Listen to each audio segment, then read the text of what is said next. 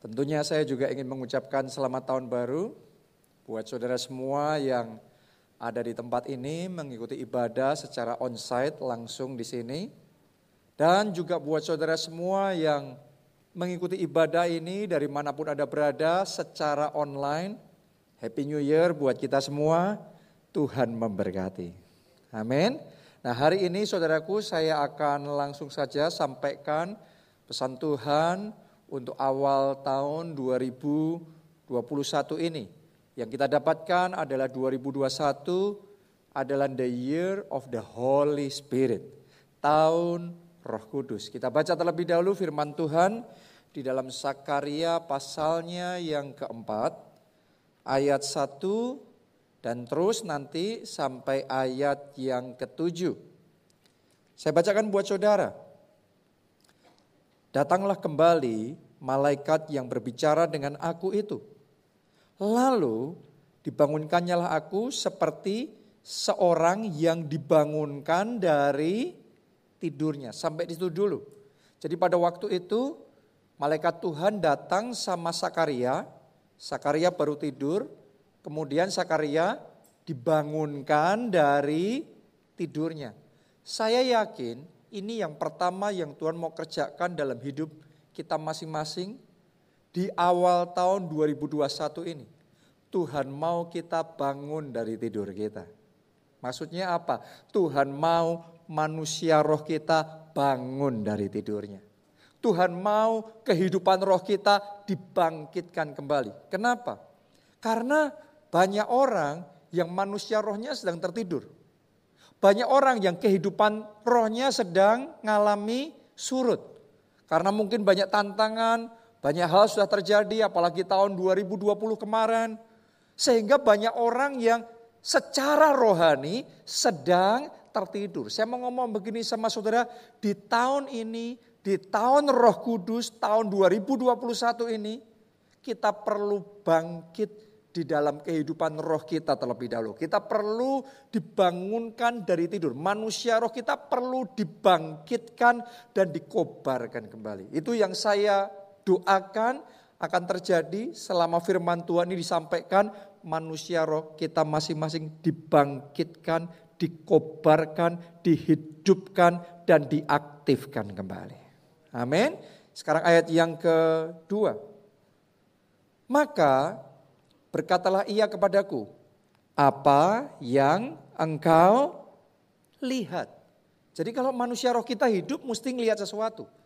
Pertanyaan saudara, pertanyaan saya kepada saudara adalah apa itu yang Anda lihat di tahun 2021 ini? Apa yang saudara lihat akan terjadi dan akan Anda alami dalam hidup saudara di tahun 2021 di dalam keluarga saudara? Di dalam pekerjaan dan keuangan saudara. Tahun ini apa yang Anda lihat? Untuk pelayanan saudara, untuk gereja kita apa yang saudara lihat? Untuk hidup saudara masing-masing, apa yang Anda lihat Tuhan mau kerjakan dalam hidupmu dan itu akan terjadi di tahun 2021 ini. Do you see something? Apakah Anda melihat sesuatu? Karena ada sebagian orang mungkin saudara sudah bisa melihat sesuatu. Ada yang mungkin samar-samar. Tapi mungkin banyak orang yang di tahun 2021 masuk ini belum bisa ngelihat apa-apa. Kenapa belum bisa ngelihat apa-apa? Karena banyak orang ada di dalam kegelapan. Yang namanya gelap itu bingung. Yang namanya gelap itu orang cuma bisanya meraba-raba. Berapa banyak orang masuk di tahun 2021 sesungguhnya kayak nggak ngerti apa yang sedang terjadi, apa yang akan terjadi di tahun 2021 ini. Bahkan banyak orang sedang gelisah, banyak orang sedang bingung what to do, apa yang harus saya lakukan. Ya, mari kita lanjutkan pembacaan kita terlebih dahulu. Jawabku, aku melihat tampak sebuah kandil dari emas seluruhnya dan tempat minyaknya di bagian atasnya. Kandil itu ada tujuh pelitanya dan ada tujuh corot pada masing-masing pelita yang ada di bagian atasnya itu. Dan pohon zaitun ada terukir padanya. Satu di sebelah kanan tempat minyak itu dan satu di sebelah kiri. Lalu berbicaralah aku, kataku kepada malaikat yang berbicara dengan aku itu, apakah arti semuanya ini tuanku? Maka berbicaralah malaikat yang berbicara dengan aku ikut aku itu katanya kepadaku, "Tidakkah engkau tahu apa arti semuanya ini?" Jawabku, "Tidak, Tuanku."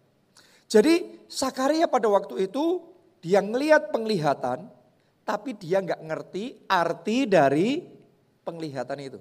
Benar? Dia nggak tahu apa maknanya. Dia nggak tahu apa yang harus dilakukannya. Mungkin itu juga yang kita alami sementara kita masuk di tahun 2021. Kita sudah ini di 2021 bukan akan, sudah. Kita sudah ada di sini tapi kita belum ngerti what's going on. Kita belum ngerti apa yang sedang terjadi. Dan kita nggak tahu apa yang harus kita lakukan. Kita nggak tahu kita harus bagaimana di tahun 2021 ini. Banyak orang kayak nggak punya clue-nya, nggak ada petunjuknya.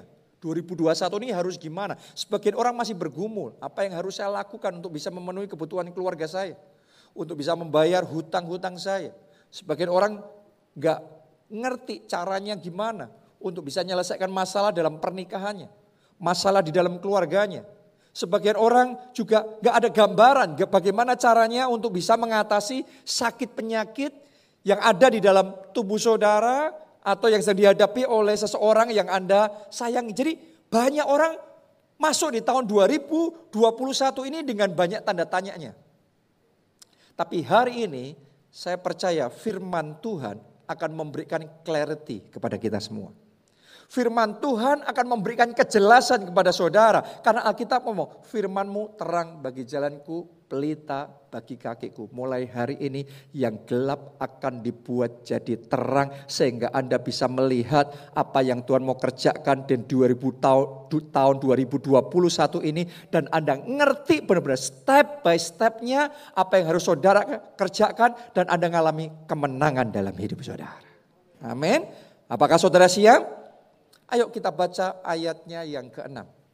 Nah ayat ke-6 ini ayat remanya. Anda perlu tangkap ayat yang ke-6 ini. Karena ini kata Tuhan.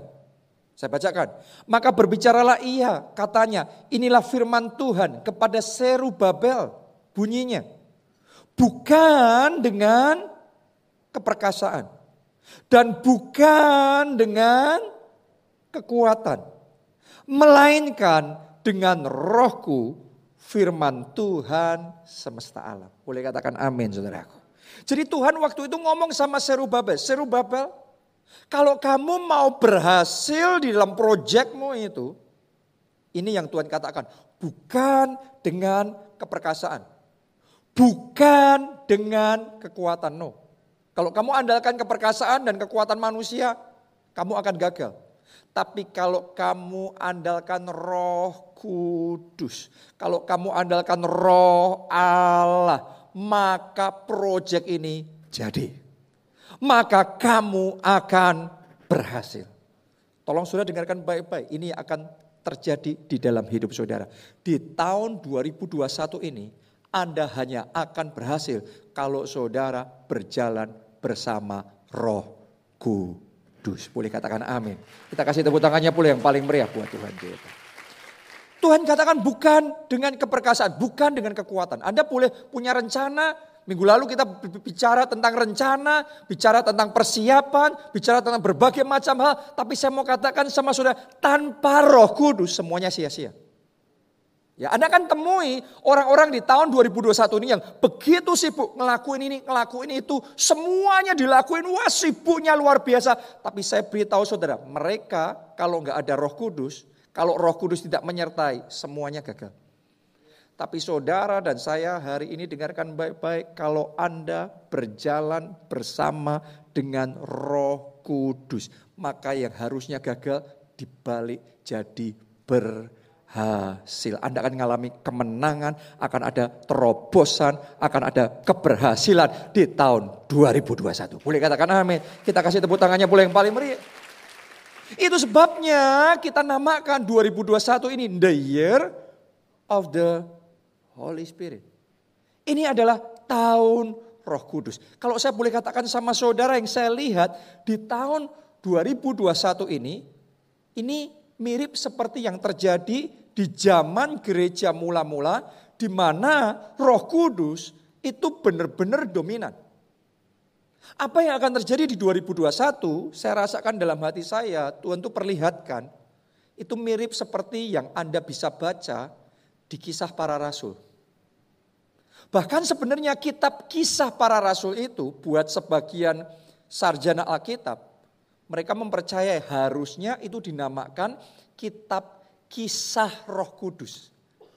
Jadi bukan kisah para rasul tapi kisah Roh Kudus. Kenapa? Karena sekalipun yang tampak oleh mata, Rasul Paulus yang tumpang tangan, rasul-rasul yang kayaknya melakukan mujizat, bersaksi, memberitakan Injil dan lain sebagainya, secara manusia yang kelihatan adalah mereka, yaitu para rasul, tapi sesungguhnya the person behind everything is the Holy Spirit.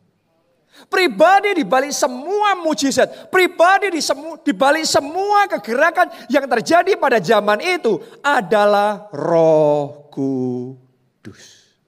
Oke, jadi kalau saudara mau ngerti apa yang Tuhan mau kerjakan di tahun 2021, saudara baca kitab kisah para rasul. Anda akan mengerti tahun ini tahunnya Roh Kudus. Kalau Roh Kudus dominan dalam hidup saudara, kalau Roh Kudus benar-benar nyata dalam hidup saudara, Anda akan melihat hal-hal yang ajaib, hal-hal yang tidak masuk akal, kemenangan dan keberhasilan Tuhan akan kerjakan dalam hidup saudara. Katakan amin dan kita kasih tepuk tangannya boleh yang paling meriah buat Tuhan.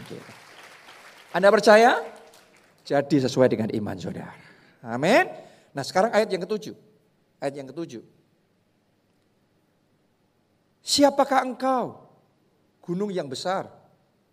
Di depan Serubabel, engkau menjadi tanah rata. Itu kalau roh kudus menyertai saudara. Ia akan mengangkat batu utama, sedang orang bersorak bagus. Bagus sekali batu itu. Nah ayat yang ketujuh ini saya akan bacakan dalam terjemahan yang berbeda karena Alkitab itu bahkan di dalam bahasa Indonesia banyak versinya, banyak terjemahannya.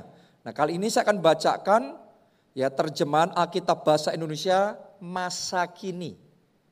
Oke, saya bacakan ayat yang ketujuh itu.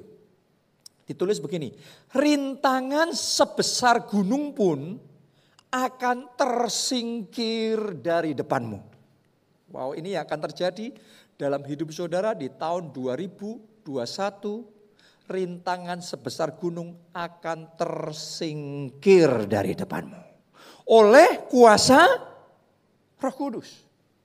Jadi Anda harus mengerti, kalau saudara berjalan bersama dengan roh kudus, mungkin sekarang di depan saudara ada gunung yang besar. Dan gunung besar itu menghalangi kita untuk maju. Tapi semua gunung rintangan yang besar akan diratakan di depan saudara. Oleh kuasa roh kudus, semua gunung sakit penyakit yang besar akan diratakan dalam hidup saudara. Oleh kuasa roh kudus, semua gunung stagnasi. Saya rasakan sebagian orang di tahun kemarin mengalami stagnasi, ya bahkan kemunduran. Tapi tolong terima deklarasi profetik ini untuk hidup saudara di 2021 semua gunung besar stagnasi diratakan. Anda tidak lagi stagnasi, tahun ini breakthrough terjadi, terobosan besar Tuhan kerjakan dalam hidup saudara. Boleh katakan amin. Kita kasih tepuk tangannya boleh yang paling meriah buat Tuhan kita. Amin. Haleluya. Jadi kadang-kadang ada gunung-gunung besar tertentu yang jadi penghalang dalam hidup kita. Tapi oleh kuasa roh kudus, gunung besar itu diratakan. Bukan kuat, bukan gagah kita, tapi oleh rohnya. Ini tahun 2021. Saya lanjutkan lagi pembacaan tadi. Anda perhatikan, ditulis begini. Engkau akan membangun kembali rumahku. Jadi pada waktu itu rumah Allah sempat roboh. Tapi Tuhan ngomong sama Serubabel, oleh kuasa Roh Kudus, bukan kuat, bukan gagahmu, tapi oleh Rohku, kata Tuhan. Ya, jadi oleh Roh Kudus, oleh kuat kuasa Roh Kudus, bait Allah yang sempat roboh dibangun kembali. Saya mau ngomong begini sama saudara, kadang-kadang ada momen tertentu dalam hidup kita sesuatu terjadi sehingga sesuatu roboh. Bisa jadi pekerjaan saudara rasanya sedang roboh. Bisa jadi masa depanmu seolah-olah sedang roboh. Tapi hari ini saya mau katakan oleh kuasa roh kudus. Apa yang roboh dalam hidup saudara dibangun kembali. Di tahun 2021 ini apa yang sempat goyah dalam hidupmu dikokohkan kembali. Amin. Jadi saudara tangkap ini. Ini akan terjadi oleh kuasa roh kudus. Tuhan ngomong jelas, bukan kuat, bukan gagah. Karena tahun ini terbatas yang bisa kita lakukan secara manusia. Tapi kalau Anda berjalan dengan roh kudus, tidak terbatas. Dan dengan kuasanya dia akan mengokohkan, dia akan membangun kembali semua yang sempat roboh, sempat habis. Tuhan akan pulih katakan. Katakan amin. Kita kasih tepuk tangannya yang paling meriah buat Tuhan. Lanjutkan lagi, lanjutkan lagi. Ayat yang ketujuh itu, bagian berikutnya. Ditulis begini. Dan pada saat engkau meletakkan batu yang utama di tempatnya. Ditulis di sana engkau meletakkan batu utama di tempatnya. Siapa itu batu utama? Yesus Kristus. Dialah batu penjuru. Batu penjuru itu batu yang paling besar di antara batu fondasi. Itu batu utama. Jadi batu utama harus diletakkan di tempatnya. Di mana? Ya di tempat utama. Tahun 2021 ini tempatkan roh kudus di tempat utama. Tempatkan roh kudus di tempat pertama. Jangan sampai malah menyepelekan, jangan sampai malah menganggap remeh, jangan sampai mempertanyakan roh kudus itu ada apa tidak sih? Jangan sampai seolah-olah roh kudus gak ada dalam hidup kita, gak kita perlakukan dengan penting. No, no, no, no. Tempatkan roh kudus di tempat utama. This is the year of the Holy Spirit. Ini adalah tahun roh kudus. Dan pesan firman Tuhan hari ini adalah tempatkan roh kudus di tempat utama. Saya hari ini bukan khotbah sekedar khotbah, tapi saya hari ini menyampaikan pesan untuk 2021 dan kalau Anda tangkap pesan Tuhan di 2021 ini Anda tidak akan gagal. Di tahun ini engkau akan berhasil. Engkau akan mengalami kemenangan. Tuhan ngomong bukan kuat, bukan gagah, tapi oleh rohku kata Tuhan. Jadi tempatkan roh kudus di tempatnya, di tempat utama. Kalau itu Anda lakukan, lanjutkan. Kalimat terakhir dari ayat yang ke-7 tadi. Saya bacakan. Orang-orang akan berseru, alangkah indahnya. Saya mau ngomong sama saudara, kalau saudara tempatkan roh kudus di tempat utama, Tuhan akan membuat hidupmu indah. Tuhan yang akan mendandani hidup saudara. 2021 akan dijadikan indah, akan dijadikan megah, akan dijadikan bagus. Karena di ayat yang terjemahan kita biasanya dikatakan bagus, bagus. Tapi di terjemahan uh, masa kini indah. Wow. Kalau saudara tempatkan roh kudus di tempat utama mulai awal tahun 2021 ini, saya deklarasikan Januari ini akan jadi indah dalam hidup saudara. Dalam nama Yesus Februari indah. Dalam nama Yesus Maret jadi indah. Ayo semuanya bareng-bareng sama saya. April indah.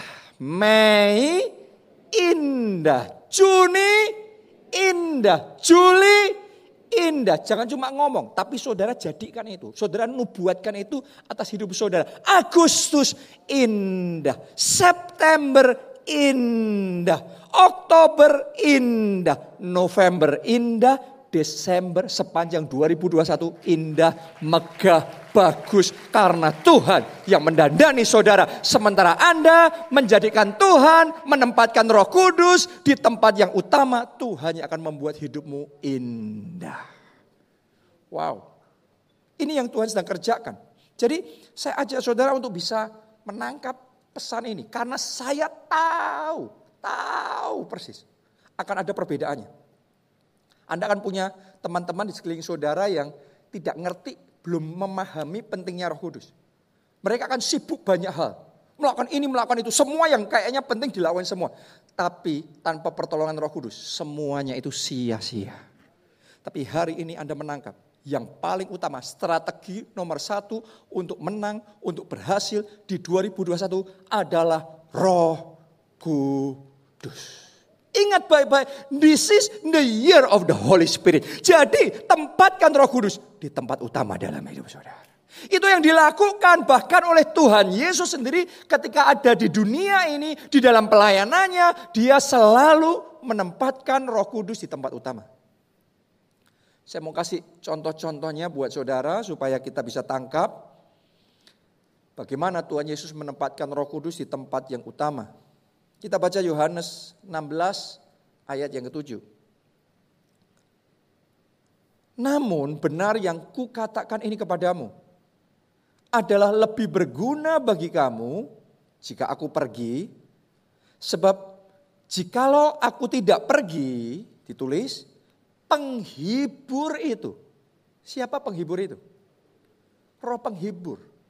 Itulah Roh Kudus. Ya. Penghibur itu tidak akan datang kepadamu, tetapi jikalau aku pergi, aku akan mengutus dia kepadamu. Nah, Anda harus ngerti, Tuhan Yesus ngomongan sama murid-muridnya. Dan pada waktu itu murid-murid Yesus sebenarnya sedang butuh penghiburan. Mereka sedang bersedih hati, mereka hatinya sedang berat, banyak duka cita. Kenapa? Karena Tuhan Yesus baru saja disalibkan dan mati. Mereka tergoncang imannya. Di hari ketiga Tuhan Yesus bangkit kembali, terus dia menampakkan diri sama murid-muridnya seolah-olah untuk sesaat mereka punya pengharapan. Tapi nggak lama setelah itu Tuhan Yesus ngasih tahu kepada mereka bahwa dia akan naik ke surga. Jadi seolah-olah harapan yang sudah ada pupus lagi. Jadi sebenarnya hati mereka itu sedang berat karena pukulan berulang-ulang terus menerus terjadi dalam hidup mereka. Tapi yang luar biasa untuk menghibur murid-muridnya, untuk memberikan penghiburan kepada murid-muridnya, satu yang Tuhan Yesus lakukan adalah dia mengutus Roh Kudus. Dia nggak nguliain macam-macam, dia nggak ngasih tahu macam-macam, dia utus Roh Kudus. Dan ketika Roh Kudus turun pada hari Pentakosta, 10 hari kemudian. Ketika Roh Kudus turun pada hari Pentakosta, Anda boleh baca di Alkitab. Dalam sekejap mata mereka kepenuhan Roh Kudus. Begitu Roh penghibur memenuhi hati mereka, dalam sekejap itu juga kesedihan mereka lenyap duka cita mereka hilang. Hilangnya begitu saja, nggak perlu dikasih tahu macam-macam, nggak aneh-aneh caranya. Pokok kepenuhan Roh Kudus, duka citanya hilang, bebannya hilang, kesedihnya hilang, diganti sukacita, diganti damai sejahtera karena ada penghiburan di dalam Roh Kudus. Mungkin selama setahun kemarin dalam hidup saudara banyak hal yang sudah terjadi yang mengakibatkan Anda ada di dalam kesedihan. Mungkin banyak kejadian, banyak peristiwa yang Anda harus lalui yang mengakibatkan saudara ada di dalam duka cita. Dan itu menjadi berat, beban berat di dalam hati saudara. Bahkan masuk di 2021 mungkin kayak Anda sebagian orang rasanya kayak linglung.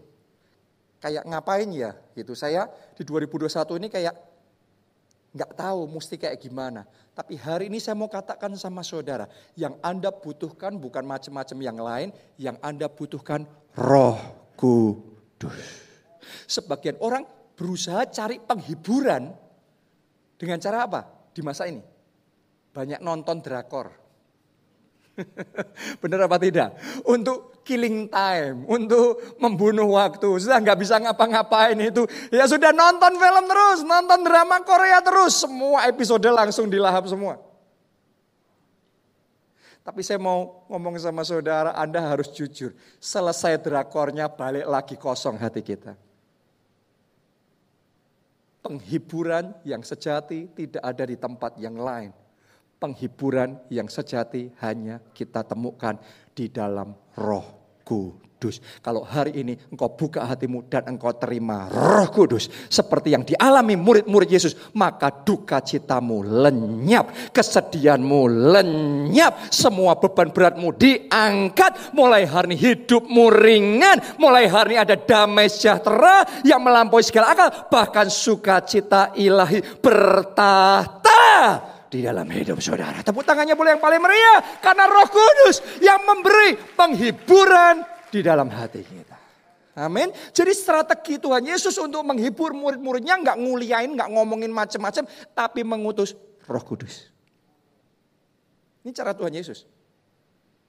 Saya lanjutkan lagi. Contoh berikutnya, kisah para rasul 1 ayat yang ke-8. Tuhan Yesus ngomong sama murid-muridnya begini. Tetapi kamu akan menerima kuasa kalau Roh Kudus turun ke atas kamu. Jadi cara Tuhan Yesus memperlengkapi murid-muridnya dengan kuasa bukan dengan cara membuka sekolah kuasa. No, no, no, no, no. Cara Tuhan Yesus memperlengkapi mereka dengan kuasa adalah dengan mengutus Roh Kudus. Begitu roh kudus diutus, mereka kepenuhan roh kudus. Masing-masing murid-murid ada lidah-lidah api di atas kepala mereka pada hari Pentakosta. Sejak saat itu dan seterusnya murid-murid Yesus hidup di dalam kuasa. Sejak saat itu murid-murid Yesus yang tadinya ketakutan sekarang memberitakan Injil dengan berani. Dan sekarang mereka melakukan banyak mujizat menyembuhkan banyak orang sakit. Semua terjadi sejak kepenuhan Roh Kudus. Coba Anda lihat, kalau ya kuasa didapatkan hanya dari belajar, seharusnya murid sekolah Alkitab semuanya melakukan mujizat. Tapi Anda lihat, yang banyak melakukan mujizat adalah orang yang kepenuhan Roh Kudus. Yes, itu yang dialami murid-murid Yesus. Itu yang dikerjakan murid-murid Yesus. Begitu mereka kepenuhan roh kudus. Tiba-tiba terjadi begitu aja. Petrus juga ngalami itu. Begitu dia kepenuhan roh kudus. Tiba-tiba hidupnya memanifestasikan kuasa Allah. Tiba-tiba dicatat dalam Alkitab. Ada satu orang lumpuh yang suka meminta-minta di dekat pintu gerbang bait suci. Dan Petrus ngomong sama dia, emas dan perak tidak ada padaku, tapi apa yang kupunya, kuberikan kepadamu. Apa itu yang Petrus punya? Kuasa roh kudus. Kuasa roh kudus. Dan Petrus berkata, di dalam nama Yesus, orang Nazaret itu, berdirilah, bangkitlah, berjalanlah. Dan seketika itu kaki orang lumpuh itu menjadi kuat. Tadinya lumpuh, sekarang berjalan. Sekarang bisa berdiri. Wow, semuanya oleh kuasa Roh Kudus. Wow. Saya mau ngomong tolong dengarkan saya baik-baik. Di tahun 2021 ini Tuhan mau Anda hidup penuh dengan kuasa. Tuhan tidak mau Anda melalui tahun ini powerless. Tuhan mau jadikan Anda powerful. Hidup penuh dengan kuasa. Akan ada orang-orang di tempat ini yang di tahun 2021 ini doa profetik, deklarasi profetik saudara akan disertai dengan mujizat dan tanda-tanda ajaib. Ketika engkau berdoa yang sakit disembuhkan. Ketika engkau deklarasikan sesuatu maka mujizat-mujizat terjadi di dalam nama Tuhan Yesus. Amin. Dan kuncinya apa? Terima roh kudus. Kuncinya roh kudus, Holy Spirit. Kuncinya roh kudus. Balik lagi semuanya adalah roh kudus. Makanya hari-hari ini saya ambil waktu semakin banyak untuk secara pribadi tiap hari ngalami kepenuhan roh kudus. Saya berdoa, saudara semua juga sama, ambil waktu lebih banyak untuk alami kepenuhan roh kudus dalam hidup saudara. Bahkan sementara Anda dengarkan khotbah ini, Anda jangan berpikir saya sekedar khotbah biasa. No. Tapi sementara firman Allah disampaikan, sadarilah saat ini juga kepenuhan roh kudus sedang dicurahkan. Buat saudara yang siap terima kepenuhan roh kudus sekarang dalam nama Yesus. Itu cara yang Tuhan Yesus lakukan. Yohanes 20 ayatnya yang ke-21 sampai 22. Maka kata Yesus sekali lagi, damai sejahtera bagi kamu. Sama seperti Bapa mengutus aku, demikian juga sekarang apa yang dia katakan? Aku mengutus kamu. Jadi waktu itu Tuhan Yesus sedang mengutus murid-muridnya. Untuk apa? Untuk memberitakan Injil. Untuk bersaksi. Untuk menyelamatkan jiwa-jiwa. Untuk melakukan mandat apostolik. Amanat agung Yesus Kristus. Jadi mereka sedang diutus. Nah diutus untuk apa? Sebuah misi. Supaya bisa berhasil di dalam misinya itu. Apa yang Tuhan Yesus lakukan? Ayat 22. Dan sesudah berkata demikian, lihat saudaraku, ini caranya Tuhan Yesus, ini strateginya Tuhan Yesus. Ia apa? Mengembusi mereka dan berkata, terimalah Roh Kudus. Wow. Anda mau cara, tahu caranya Tuhan Yesus bergerak? Ini dia. Ini strateginya. Waktu dia ngajari murid-muridnya dan dia mengutus mereka, dia mengembusi mereka. Dia dan dia berkata, terimalah roh kudus. Wow. Itu sebabnya tidak ada kuasa neraka mana pun yang bisa menghentikan kegerakan yang dikerjakan oleh murid-murid Yesus. Kenapa? Karena mereka tidak bergerak sendiri karena ada roh kudus yang menyertai mereka. Bukan kuat, bukan gagah, tapi rohku. Demikianlah firman Tuhan. Katakan amin saudaraku. Tepuk tangannya pula yang paling meriah buat Tuhan. Jadi untuk setiap misi apa pun, untuk setiap rencana Allah apa pun, untuk setiap proyek besar apa pun yang akan Anda kerjakan di tahun 2021 ini, sadarilah Anda perlu roh kudus. Dan sadarilah saat ini juga di dalam nama Yesus, hembusan roh kudus mengalir dalam hidup saudara. Dan terima roh kudus dalam nama Yesus. Itu cara Tuhan Yesus.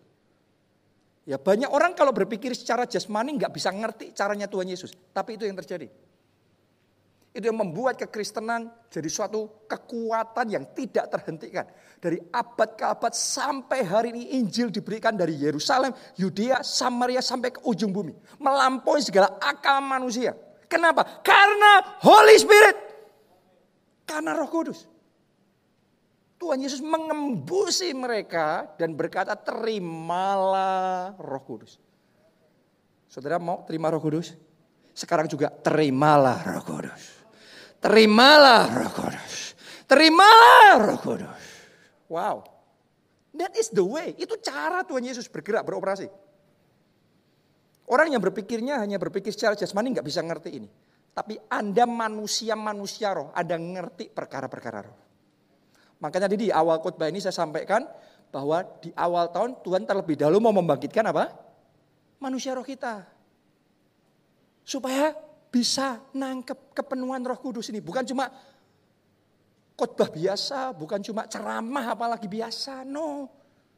Tapi saudara terima kepenuhan roh kudus. Itu yang mengubah hidup kita. Amin. Jadi saya ajak saudara buka hati lebar-lebar alami kepenuhan roh kudus semaksimal mungkin. Alami kepenuhan roh kudus dalam takaran lebih banyak dari yang pernah Anda alami sebelumnya. Alami kepenuhan roh kudus sedini mungkin. Masih ingat gak saudara tentang Yohanes Pembaptis? Alkitab mencatat Yohanes Pembaptis itu kepenuhan roh kudus sejak dia masih ada di rahim ibunya. Yaitu Elizabeth. Waktu Maria yang mengandung bayi Yesus menyampaikan salam. Begitu salam itu masuk kedengaran di telinga Maria sampai ke bayinya. Langsung melonjak kegirangan dan kepenuhan roh kudus. Alkitab mencatat seperti itu. Itu hukum roh, itu cara kerja roh. Makanya hari ini saya bagikan sama saudara supaya Anda ngerti bahwa ketika saudara dengar suara seperti ini, ketika Anda dengar suara kebenaran disampaikan, suara firman disampaikan, spirit saudara siap. Kalau spiritmu siap, saat ini juga terima kepenuhan Roh Kudus. Itu yang dialami Yohanes Pembaptis. Sejak dari rahim. Bahkan setelah itu, dia terus bertumbuh di dalam kepenuhan roh kudus. Banyak orang mengalami kepenuhan roh kudus di usia 60, 70. Tapi Yohanes Pembaptis sejak dari rahim. Bahkan setelah itu terus menerus bertumbuh. Dalam takaran kepenuhan roh yang semakin besar. Itu Yohanes Pembaptis. Tidak heran kita mencatat Dia khotbah di zaman itu di padang gurun. Anda bayangin, dia tidak khotbah di pusat kota, dia tidak khotbah di shopping center, dia khotbah di padang gurun. Tapi orang-orang dari berbagai kota, berbagai wilayah berbondong-bondong datang mendengarkan firman Tuhan yang dia sampaikan dan memberikan diri dibaptis. Wow. Itu bukan dengan kuat, bukan dengan gagah, tapi oleh Roh Kudus. Wow. Anda akan sembuh. 2021 ini kesembuhan terjadi oleh Roh Kudus. Anda akan mengalami kemenangan oleh Roh Kudus. Pintu-pintu akan terbuka oleh Roh Kudus. Terobosan akan besar akan terjadi oleh Roh Kudus. Mujizat besar akan Tuhan kerjakan oleh Roh. Jadi alami kepenuhan roh kudus ini dalam hidup saudara. Buka hati saudara. Ayat terakhir ya, ayat terakhir saya bacakan Yesaya 44 ayatnya yang ketiga. Ini janji tentang pencurahan roh kudus yang siap Tuhan kerjakan. Sebab aku akan mencurahkan air ke atas tanah yang haus. Dan hujan lebat ke atas tempat yang kering. Apa maksudnya air? Hujan lebat air itu apa? Ya, aku akan mencurahkan apa? Rohku. Jadi air dan hujan lebat yang dimaksudkan nanti bicara tentang pencurahan Roh Kudus. Aku akan mencurahkan rohku ke atas keturunanmu dan kalau Anda terima pencurahan roh kudus, ini yang terjadi. Dan berkatku ke atas anak cucumu. Wow. Saudara tahukah Anda yang Tuhan perlihatkan sama saya di 2021 ini. Bagi orang-orang yang hatinya rindu. Bagi orang-orang yang hatinya siap. Anda akan mengalami hujan roh kudus. Tuhan akan bukakan tingkap-tingkap langit dan dia akan curahkan hujan rohnya atas kita sampai berkelimpahan. Saya mau ngomong, saya mau nubuatkan akan ada orang-orang di tempat ini ngalami baptisan, ngalami kepenuhan Roh Kudus, ngalamin pentakosta bukan cuma sejam dua jam, bukan cuma sehari dua hari, tapi Anda akan mengalami pentakosta hujan roh kudus sepanjang tahun. Dia akan curahkan rohnya. Kepenuhan roh kudus akan terjadi dalam hidup saudara. Dan itu yang mengalami, tadi ditulis ini. Orang yang hatinya haus. Orang yang hatinya lapar. Punya kehausan dan kelaparan karena Yesus ngomong yang haus yang dipuaskan, yang lapar yang dikenyangkan. Saya berdoa tentang roh kudus ini ada kehausan di hati saudara. Oke, dan saya berdoa itu karena susah dipaksa, itu ditimbulkan oleh roh kudus. Sebagian orang kehausannya dengerin, wah informasi tentang apa? Saham, wah tentang apa? News ini itu, tentang vaksin, tentang, ah ya macam-macam lah. Tapi saya berdoa lebih dari Anda rindu dengan semuanya itu. Kerinduan terbesarmu adalah roh kudus. Kalau Anda punya kerinduan dan kehausan akan roh kudus lebih dari semua yang lain saya mau katakan sama saudara. Hujan roh akan terjadi. Pantik Pentakosta sepanjang tahun akan Tuhan kerjakan dalam hidup saudara. Dan berkat-berkatnya sampai berkelimpahan dia curahkan tahun 2021 ini. Apakah Anda siap? Saudara mau? Mari bangkit berdiri. Kita nyanyikan lagu ini.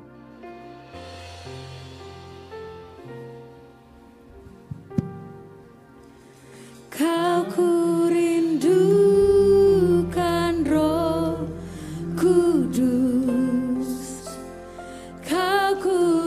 nyanyikan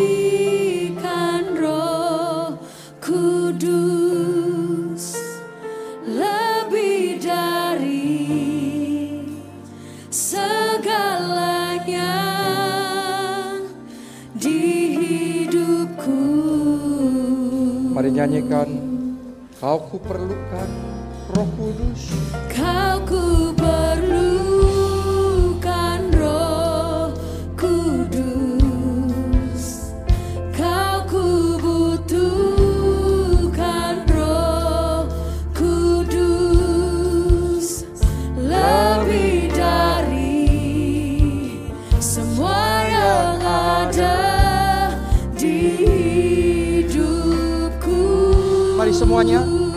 angkat dua tangan bersama-sama katakan berhembuslah. Berhembuslah Oh Roh Kudus Pulihkan setiap hati yang terbuka bagimu Nyatakanlah Oh Kuasamu atas kami. Berhembus Sekali lagi berhembuslah. Berhembuslah. Oh Roh Kudus Pulihkan setiap hati Yang terbuka bagimu. Nyatakanlah Oh Kuasamu atas kami Berhembuslah penuhi hati ini Saudaraku, sesaat lagi saya mau berdoa bagi saudara, tapi Anda yang sudah bawa minyak, baby oil, ya silahkan dikeluarkan. Anda yang nggak bawa nggak apa-apa, nanti saya berikan petunjuk, ya. Tapi saudara yang bawa, saudara bisa keluarkan dan mari kita angkat, kita akan doa bersama-sama untuk baby oil itu supaya pengurapan Tuhan, kuasa Tuhan mengalir. Karena begitu kuasa Tuhan mengalir, ini bukan lagi jadi minyak biasa, Amin. bukan lagi baby oil biasa, Amin. tapi saya mau berdoa itu jadi minyak urapan. Amin. Nanti minyak urapan itu akan kita pakai untuk mengoleskan kepada dahi kita masing-masing. Jadi di masa seperti ini kita jaga, makanya saya minta ya Anda diminta untuk membawa eh, minyak urapan ini ya.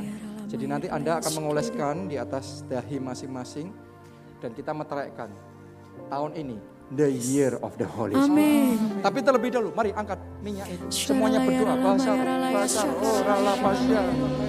Ski rala pasya, rala pasya. Oh rala pasya, rala pasya. Ye rata kapasya, rala pasya.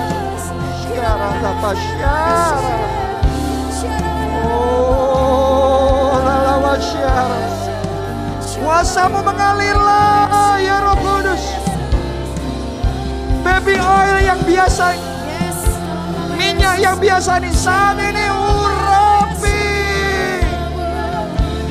Ya, penuhi dengan kuasa Allah. Penuhi dengan kuasa.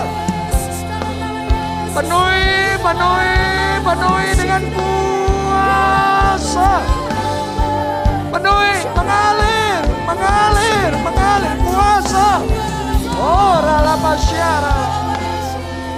Syara taka pasyara lama. Oh, rala pasyara. Syara la pasyara. Oh, rala pasyara la pasyara.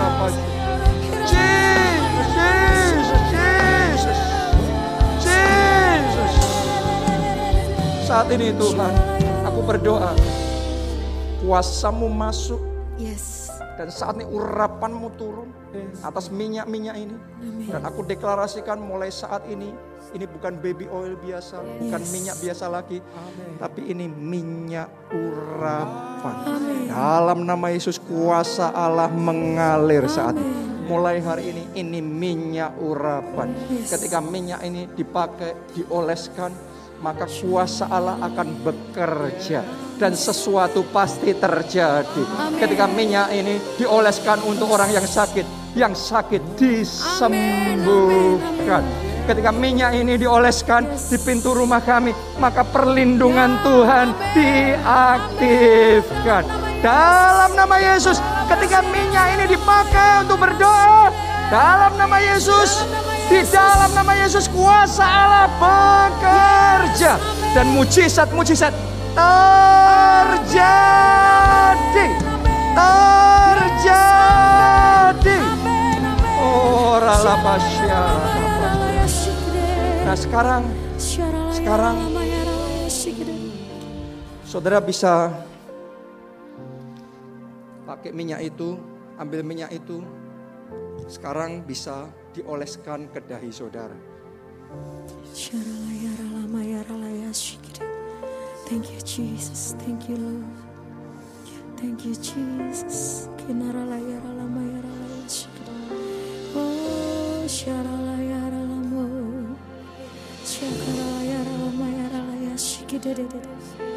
Kami terima pengurapan Yang sudah dioleskan minyak, Anda tumpangkan tangan di atas kepala saudara. Anda yang tidak dioleskan minyak, nggak apa-apa, yang nggak bawa, Anda juga tumpangkan tangan saudara ke atas kepala Anda masing-masing. Sekarang semuanya mari berdoa, mari berdoa. Dalam nama Yesus, firman Tuhan hari ini dimeteraikan dalam hidup kita. 2021, tahun roh kudus. Dan roh kudus jadi yang utama dalam hidup kita. Roh Kudus jadi yang utama dalam hidup saudara. Bukan kuat, bukan gagah, tapi oleh rohnya, oleh roh kudus. Syara lama, syara lama, syara lama, syara lama, syara.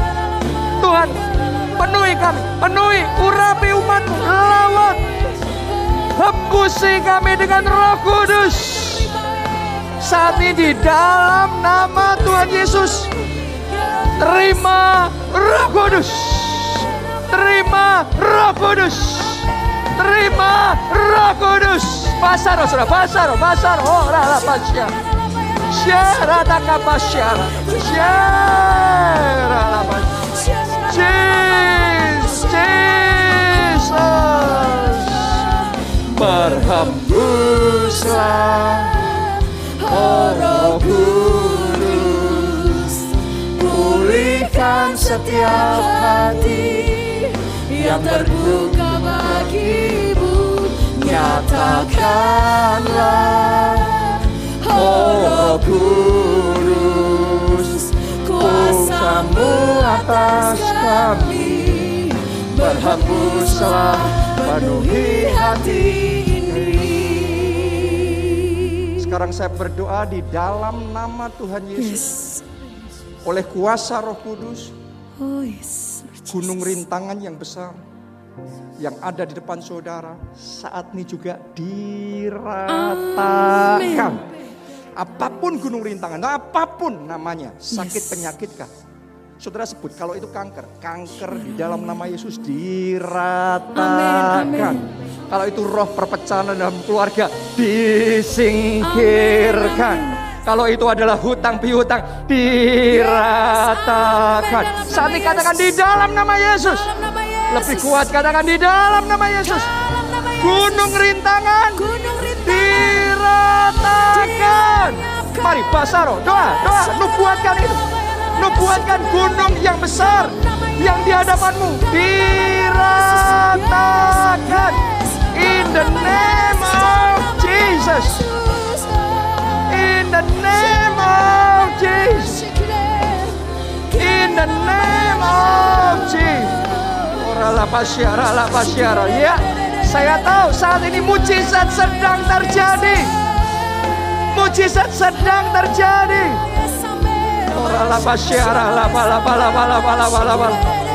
Oh Jesus.